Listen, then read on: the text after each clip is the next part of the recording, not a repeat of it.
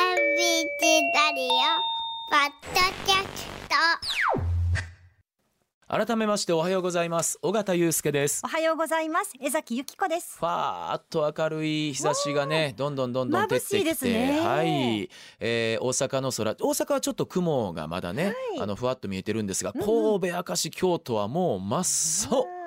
えー、綺麗な青空が広がりました、さあ、えー、今朝の話のダイジェストはですねシリーズあの現象は何だったのかはい一時代を築き上げた現象について振り返ります。あの懐かしむだけでなくてそこから今の時代にフィードバックできる何かがあるんじゃないかというとこ,、ことで、はいえそこを探っていきたいんですけれどもシリーズ「あの現象は何だったのか」どのシリーズって皆さんお思いでしょう、これまでは「I Feel Coke」という CM 坂田光さん、80年代から90年代を駆け抜けたあのコークの CM です。はいえーガでチさんの好きな CM ですよねでしただってそうですよね、うんあの何回 CM か見ガチさてんこの話前からさそれうてましそたれで私広告代理店に行くんだと思って、はいあの高校生でしたもん、うんねで「週刊少年ジャンプ」はいこれはまっしりとこと鳥島和彦さんにお話を伺いましたが、今日はですねこれはちょうど85年阪神タイガース日本一でしょ、はねい38年ぶりの日本一ちょうどそのあたりのバブルの時代を駆け抜けたはい今なおある雑誌なんですけれども今朝は「週刊プレイボーイ」という現象を取り上げます、はい江崎さん「週刊プレイボーイ」ご存知ですかあのもちろん知ってるんですけど、うん読んではいなかったですそうですね、うんあなのんかこう男性が読むものっていう感じででもね憧れはあってなんかどんなんかなとかは思ってたんですけどそっかそっ多分かあのお兄ちゃんとかね弟とかいたりする人は呼んでたかもしれないですなるほどなるほどうちはあの姉だったし、うんうんうん、今知りたいです改めあそっかて確かにね「週刊プレイボーイ」女性の方で読んでたっていう方は少ないかもしれません、はい私もよくよく考えたら兄貴が八つ上にいてその流れ脈々とあって兄貴持ってた読んでた、うんはいで「おなんや?」っつって入ってったって感じですねだから私が読み出したの中学特に一番ドーンとなったのが高校なので、はいちょっと背伸びした、あのー触れ方かもしれませんね。はいであれなんですよ、まあ、男性向けの総合週刊誌なんですけれどもね今最も発行されている週刊誌、今よ、はい今の世の中「週刊文春」文春法でおなじみはの「週刊文春」で46万部ほどなんですけれども、当時「週刊プレイボーイプレイボーイ」1980年代、うん100万部突破してました、週刊文春の今の2倍以上です倍以上ですかすごいだから存在そのものが減少だったんですね、うんで私が中学から高校生ぐらいの頃ってねその当時やっぱり雑誌勢いやってどんどんいろんな雑誌買ってたんですよ。まあそうですよね、漫画誌まで行くとそれこそ「週刊少年ジャンプ」はい毎週月曜日買ってたでしょ、で、えー漫画誌じゃなくてファッション誌と言ってもいいかなカルチャー誌と言ってもいいかなホットドッグプレスで「ポパイ」はい、で忘れもしない私が中学1年生の時に創刊された「メンズノンノ」この辺りもあー神戸市はあの髪の毛丸刈りなのに一尾って呼んでました ね。ええ、なんで一尾ってメンズノンの創刊号は安倍ちゃん安倍博さんね。でなぜかあー石橋貴明さんが CM してたメンズムース髪の毛丸刈りなのに買ってたと いういちょびった中学生でした。受けはやすすぎたい、いやでもその当時みんな結構影響を受けやすい世の中でした よですよね時はバブルで。ではいあのウィークリープレイボーイ WPB ってその頃ね、あのよく書かれてましたけども「週刊プレイボーイ」グラビアもそうなんですけれどね、うん特にこれ高1の頃ですわんタイトル忘れました、はい日本全国美女スナップ選手権的なあのいろんなところに今日は岩手編、あはい今週は岩手編、うんえー次はあじゃあ山形編で沖縄編全国各地津々浦々行って全国の素人女性のスナップショットがあってなんかあのー好きな男性のタイプ何々みたいな街歩いてる人に突撃みたいな感じでああで女そ性れ誌とかでもありましたいやよで僕多分ねうん、どこどこのでしょ、うんで多分僕そ年の齢とかも書そいてあのって走りがこれだと思うんですよ。でだからつまり全国のい素人うのんスナップショットってその後僕はファッション雑誌に伝播していったんじゃないかと想像してます。であその後ほら読者モデルとかね、はいもう今じゃね当たり前で一時期ボーンってなりましたけど私そのね文化の先駆けではないかと実はうんあの考察してるんですよ。はいでだから再生回数100万回の YouTuber よりずっと破壊力があったんじゃないかとさえ思います、うんはいさあこれかなり、えー前工場長くなってお待たせしちゃってます けれどすもみませんその「週刊プレイボーイ」編集部に私これ知らなかったんですフリーランスとして入られて、はい。私てっきり集英社の社員の方やと思ってたんですが、社員の方激動の時代を活躍した小峰隆夫さんに今朝はお話を伺います小峰さんお待たせをいたしましたおはようごおざはいようごまざすいよます。あ、おはようございます。ろししくお願いしますよろしくお願いします。小峰さん大体私が今なんかあの長々話してたのってま間違ってたりあったりどうあのお聞きになりましたあ ー、ええんちゃいます？え小峰さんこのタッチちょっと私が想像してた感じの延長上で嬉しいんですけどあ、すいませいやいやいやいやあのねん。い生まれや生まれ神戸やんで、あの若干あの関西弁が入った方が喋りやすいんですわ。僕小峰さんこちらのご出身って存じ上げなかったんですけど神戸生まれです。いやでも5歳ぐらいまでしかいらっしゃらなかったんですえよっね。とこっね、ち小学校一年の時からえ6歳ぐらい。あの東京なんです。神戸のちなみにどちらだったんですかそれはね、生まれた病院がそこだけなんですよ。で、あ実あ家は芦屋にあって、はあ、はい。うん、でそこからで東京に小学校1年の時にへえ出てきてだからまだそんな物心つくぐらいまでなのになんでそんな関西弁を使いこなして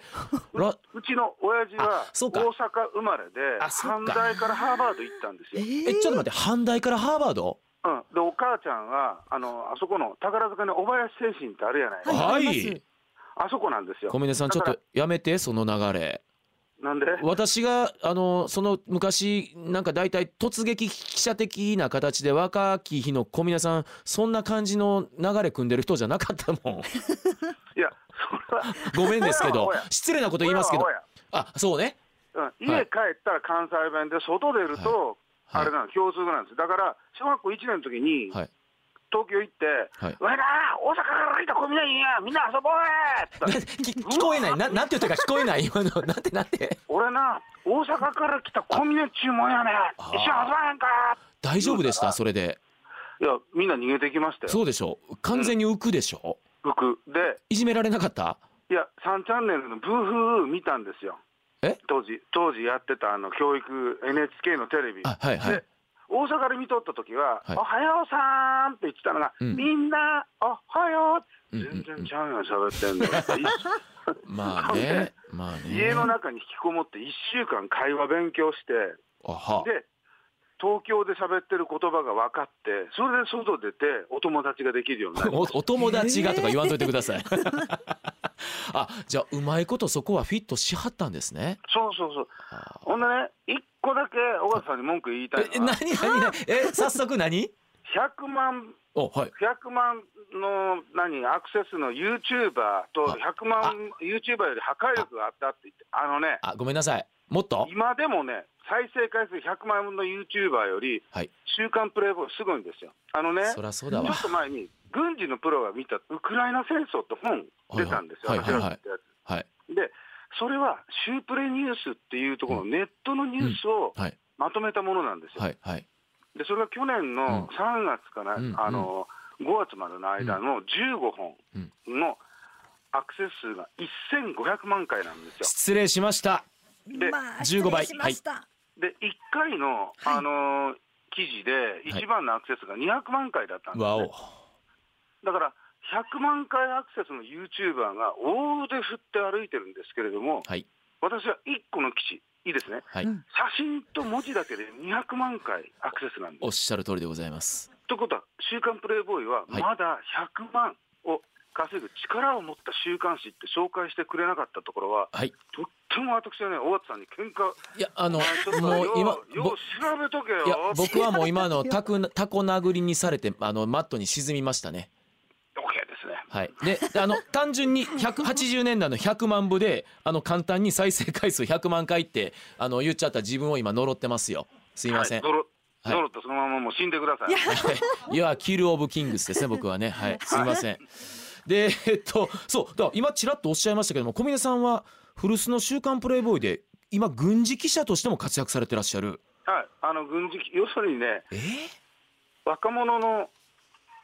時代、若者、えー若者の週刊プレイボーイ、はいえー若者のすべてが書いたのはあ80年から86年のあ話で、はいはいはいずっとやって、今年で43年目なんですよ。なるほど、もう嫌になりま したよ、週いや刊いやいやさ、んそうや、あの今おっしゃったちょっとね、解きほぐしていくと、えー、小峰隆夫さんのこの若者のすべて、1980年から86年、週刊プレイボーイ風雲録が、え、これ講談社から出てるんですね。 そうです。はい、集英社じゃなくて。うん。 まあ、それは置いといて。その辺のね、うんそういう細かい事情のとこはね、聞いて飽きまへん いねや、来ませんよね。すいません。ああなのた、このラジオ出てなんで日本放送出ないんですかあまあ、そういいうことですよね。う。ねえそういうこと、そういうこと聞いて飽きまへん。す いませんちょっといろいろ気になるあの性分でしたねでえっと今は軍事に関する著書もある多数ある一方筑波大学非常勤講師としても活動されてますがでうん改めて小峰さんは80年から86年100万部時代の「週刊プレイボーイ」編集部の新人記者編集者でいらっしゃったということなんですけれどもはい、そうです。当時100万部の雑誌の編集部の編集長や編集者はどんな人たちだったんですか要するにですね、要するに、みんな集まって、とにかく楽しいことをはあ遊んで遊び尽くす、はい、そういう人たちでした。それねもしかしたら編集者だけじゃなくってその頃の放送人とかメディア人って多少なりともそういうところなかったですさあ、俺は、とか、あの時23歳ぐらいのガキだったんで、あその時あの23歳うん、広いとこな、でもね、だその後オールナイトニッポンやって、そうでしょテレビとかやったけれども、そうでしょえ「オあールナイトニッポン」は何歳の時にされたんですかあれは26、まあねその若いところにちょっと毛が生えたぐらいですもんねうん、うんで、 あのーその時にやったラジオ業界と、はいあどうでしたあのーテレビ業界の人と比べると、はシュープレの編集者の遊びは、派手で贅沢でしたね。放送の編集者の遊び違う違えう違う違うえ雑誌の方うん、え雑誌の方が派手徹底的な遊んでたもん、俺ら。徹底的に遊んでたうん、これやっぱりそれあれですかへえ80年代のバブルってのもあるんですかバブルっていうのがあるなっていうと、その雑誌作りの方法がはあ、いかに楽しいことを発見するっていうのが、ネットがないわけじゃないですか。確かに当時ねそう、だからあっちこっち、編集部員がいろんなとこに面白いことがある、何がある、こっちがあるって発見してる人にとにかく行って、確かに参加して遊ぶんですよ。ああで、こうだった、ああだったっていうのをやった中から記事を作ってたっていう感じですねう。ん、あのーえっとねもう本当に私ねあのーあこれもう小峰さんにねそここれを今言うのも失礼なことかもしれませんけれども、はい今日ほら朝の番組なので今朝はできるだけ温当な表現でちょっとお願いしたいんですけれど、ええええ、あの小峰さんがカタカナで小峰がなんかいろんなところに行ってそれこそ体験取材とか突撃取材してらっしゃったじゃないですか。してました。あれでも小峰さんだけでしたそれ以外にもあのざあー週刊プレイボーイ上で名前出して出てはる方いらっしゃいましたいや、他にも、要するにほらあ友治さんとかあー、新一郎とかあー、その辺はね、ああの若者のすべてを読んでいただけば分かるんですけれども、あ編集者が、本当は裏に徹するはいはいはいは仕い事の編集者がはい表に出て、はい、で、いろんなところで騒いでいくっうん、ていう、だから当時のね、コピーライターの糸井重里あはいはいはいが週刊プレイボーイ編集部沖屋説、すなわち雑誌がかかると芸者のようにそこに突っ込んでって、あー一緒に飲んでくるって歌いまくって帰ってきて雑誌を作るそういうところでしたあのね、えー本来ならば表に出ない人がで言うと私イメージとテレビの世界もそれこそトンネルズのタカさんとかが結構うちうちのスタッフを出したりとかあすフジテレビのカルチャー路線の時かななんか全体的にそういうムードが今よりもあったような気がするんですよね。ありましたねねでまさにその先駆けの私は特に「プレイボーイ」の中で私は小峰さんをすごく一番印象に残ってるんですよ。その中であもりがとうございますその中でも一番若手だったですよね。あ要するにはい、使い走りがいいのとですよね私。は社員じゃないフリーなんですよいやそれがねえ他の方は違うかったんですかいやだから他の方は社員のやっ編集者の方がぱりか名前出してたわけですよなるほどえでその場合フリーっていうのは、うんあの傭兵と一緒なので、はい使い捨てなんですよなるほどねでもその中で一生懸命生き残ってんうん頑張ってるっていう、うんこのけなげな還暦超えたおじいちゃん の子、カタカナの子みね、愛おしくないいやすみませ ん今おいくつになられたんですかもう還暦すぎっていうことだけにしといわてくわださかい。りました はいであのいや愛おしいですよもちろんでおうんあの当時のねプレイボーイにはどんな戦略があったのかなとで私も本当に先ほどのいろんなものねそういう全国の女性のスナップ選手権とかに惹かれて「週刊ブレイブ」を読んでたんですがどういう戦略で自分が踊らされてたのかちょっと教えてもらっていいですかその戦略は、ここだけの秘密ですよ。はいありません。ほんまですか編集会議で、はい島地編集長っていうのが出てくるんですよ。はい編集長がね。その当時おいくつぐらいですかその方で40代だったんじゃないかな。ああじゃあ結構な大人ですよねそれなりの地位ですよねその島地編集、島地さんが、はい編集会議で何言い始めるかっていうので、え何を言い始めるか。はいな何か言い始めはいるんですはいよはいはい一言をねでそれで翌週が決まるんですねはで例えばゴルフの自慢話だったらいいんですけれどはいも突然、あはい六本木あたりでモテる男の目からスケベ光線が出ているらしいこらこらだから朝だっつってん のえー、って言っ六て本木でモテる男のスケベ光線な僕がなんでこう言い直してるのかもわかんないんですけ どスケベ光線が出てるこれをみんなで追えって言われるんですよつまりねつまり島地の一声で決まっていくわけですかはい危険だその気まぐれって出る一声でみんな大騒ぎになりながらやっていくっていううわもう懐かしい言葉で言ったら、あの志村加藤って言ったあのドリフターズってあったじゃないですか、はいはいはいあれは、あの志村加藤って言ってる、あああの張さんの一言で、めちゃくちゃなことが始まるわけじゃないですか。島地が怒りは長介さんだったんですねそうですで私はなんかあのもう加藤ちゃんにもなれない、高木ブーにもな れない、あのめあのパパシリだったわけですよ。 はいで、全員死ねばーって言って、わーって騒げるんですけれども、要するに、言われた通りやらないじゃないですか、加藤茶と志村けんは。なるほどそう加藤志村って言われるように。それが面白いい。んですもんねお前何やってんだって、うんうえんうんでそういうパターンでしたね、要するに。であのそんな中小峰さんがもうおそらく全部体当たり取材で頭角を編集部内でも表していったと思うんですがうん、あのいえもう一度言います朝の番組ですのでできるだけ温当な表現でどんな企画に参加されてたんですかあえー、と例えばですね、自分、映画好きだったんで、映画80年代って、アメリカのハリウッド映画が来日してきたんですよ、いはいはいいっぱい。で、そのあの取材を、あのやっていましたお、連載で。あそこはなんかこうなどちらかというと温当な取材ですねいや、本当は取材だっていうのと、あの自分、親父がハーバード大学なんで、は小学校の時に週に1回、イングリッシュデイっていうのがあって、あ、はいイングリッシュデイあのそう英語で今日何があったか説明しないと、晩ご飯食べさせてくれへんのですわ、ええあの小峰家でコミュニケで。お父様にイングリッシュデイの時間インをグリッシュデイってって、おう、高尾、What the are you, did you doing today? って言って、あ、あ、あ、I go school って、あほかこら、I went to って言われて、俺、小学校、中学、めっちゃ痩せてたんですよ、飯食わら食わしてくれへんので。嘘。大変な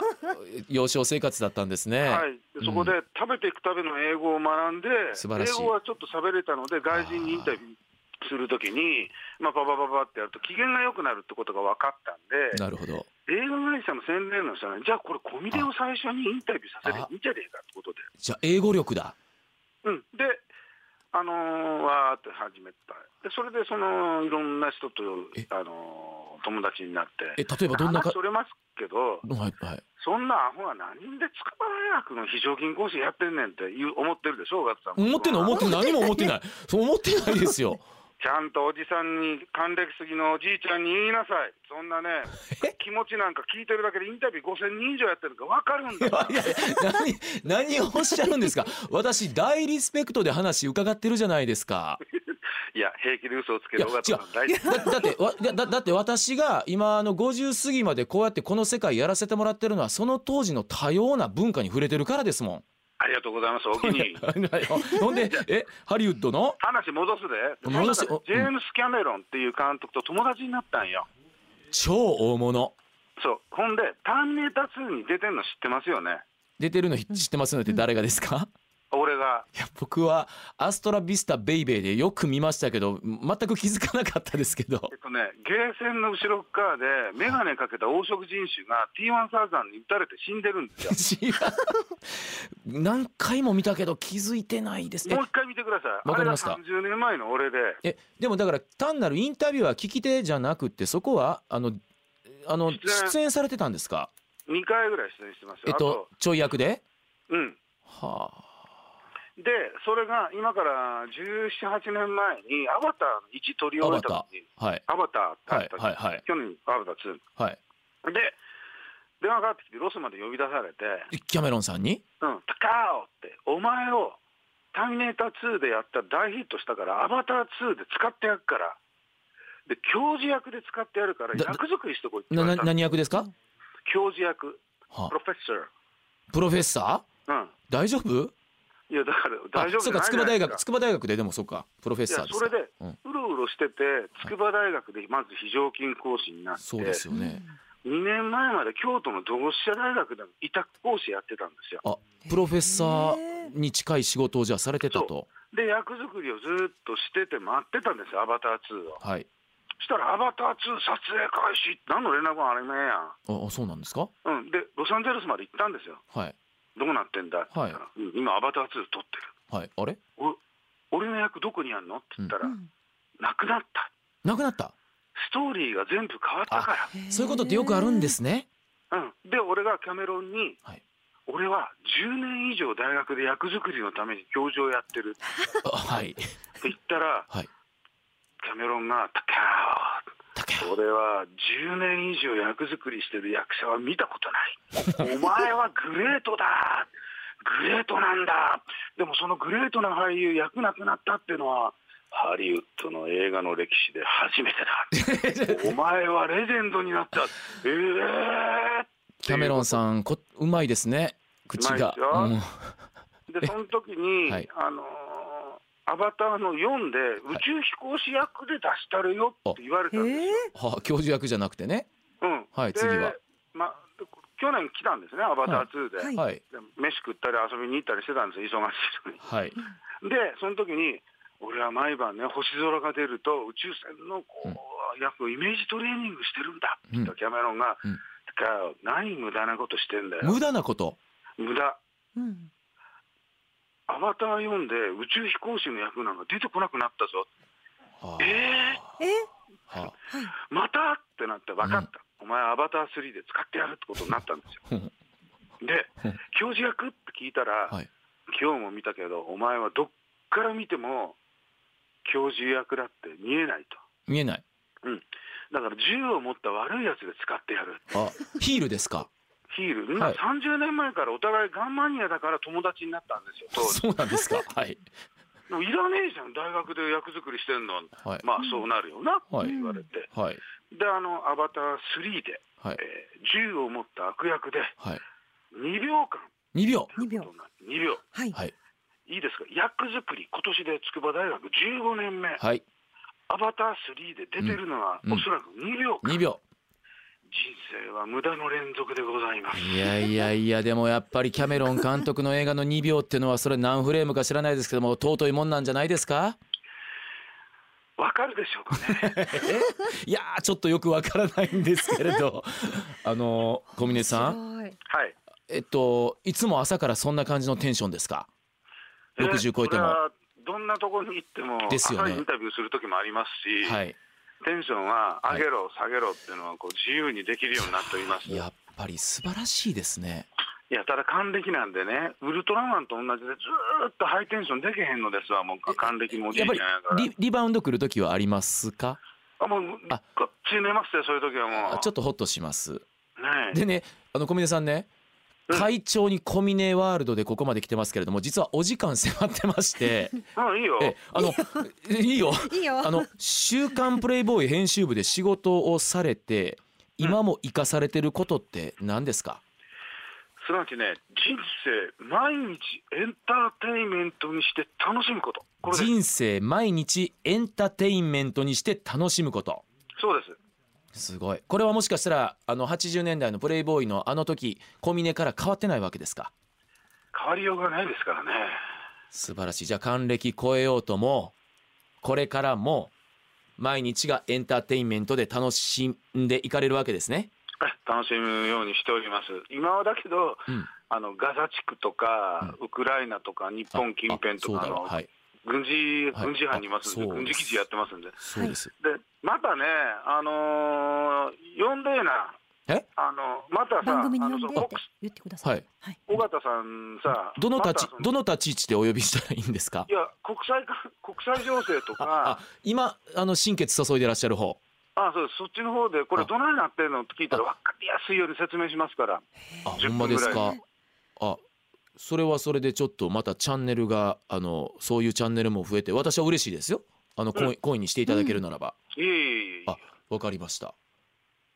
じゃあ緒方さんも神戸なんでしょそうなんですよ。だからそのあたりすごくびっくりしてて。いやもうそしたらもう神戸同士で仲ようやっていろんなこと画策していきましょう や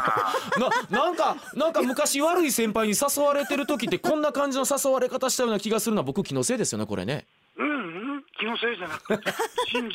いつまでも続くからだって50代から先輩でそ尾形さんはええ俺がやってたえしあの「オールナイトニッポン」っていうのは聞いてたんいや僕はそれは聞けてないんですよああって「週刊プレイボーイ」読んでた「んだよ週ね刊プレイボーイ」はじっくり読ませていただいてたんですけどそのラジオのは聞けて知ってます鶴も恩返しするんですけど読者の恩返しってよくあるの知ってます、えそうなんですかうん、鶴も恩返しするように、はい週刊プレイボーイの読者だった人が僕ですねうん小峰さんですよね。なんかお困りなことがないですかあ何かやりたいことはないですかラジオで国際情勢が述べてみたいですね。私、尾形って言います。いつでも来てください。なんていう声が聞こえてくるのか なやっぱり映画で2秒はもったいないキャラクターでした ねよーくわかりました今 一人二役一人二人。はい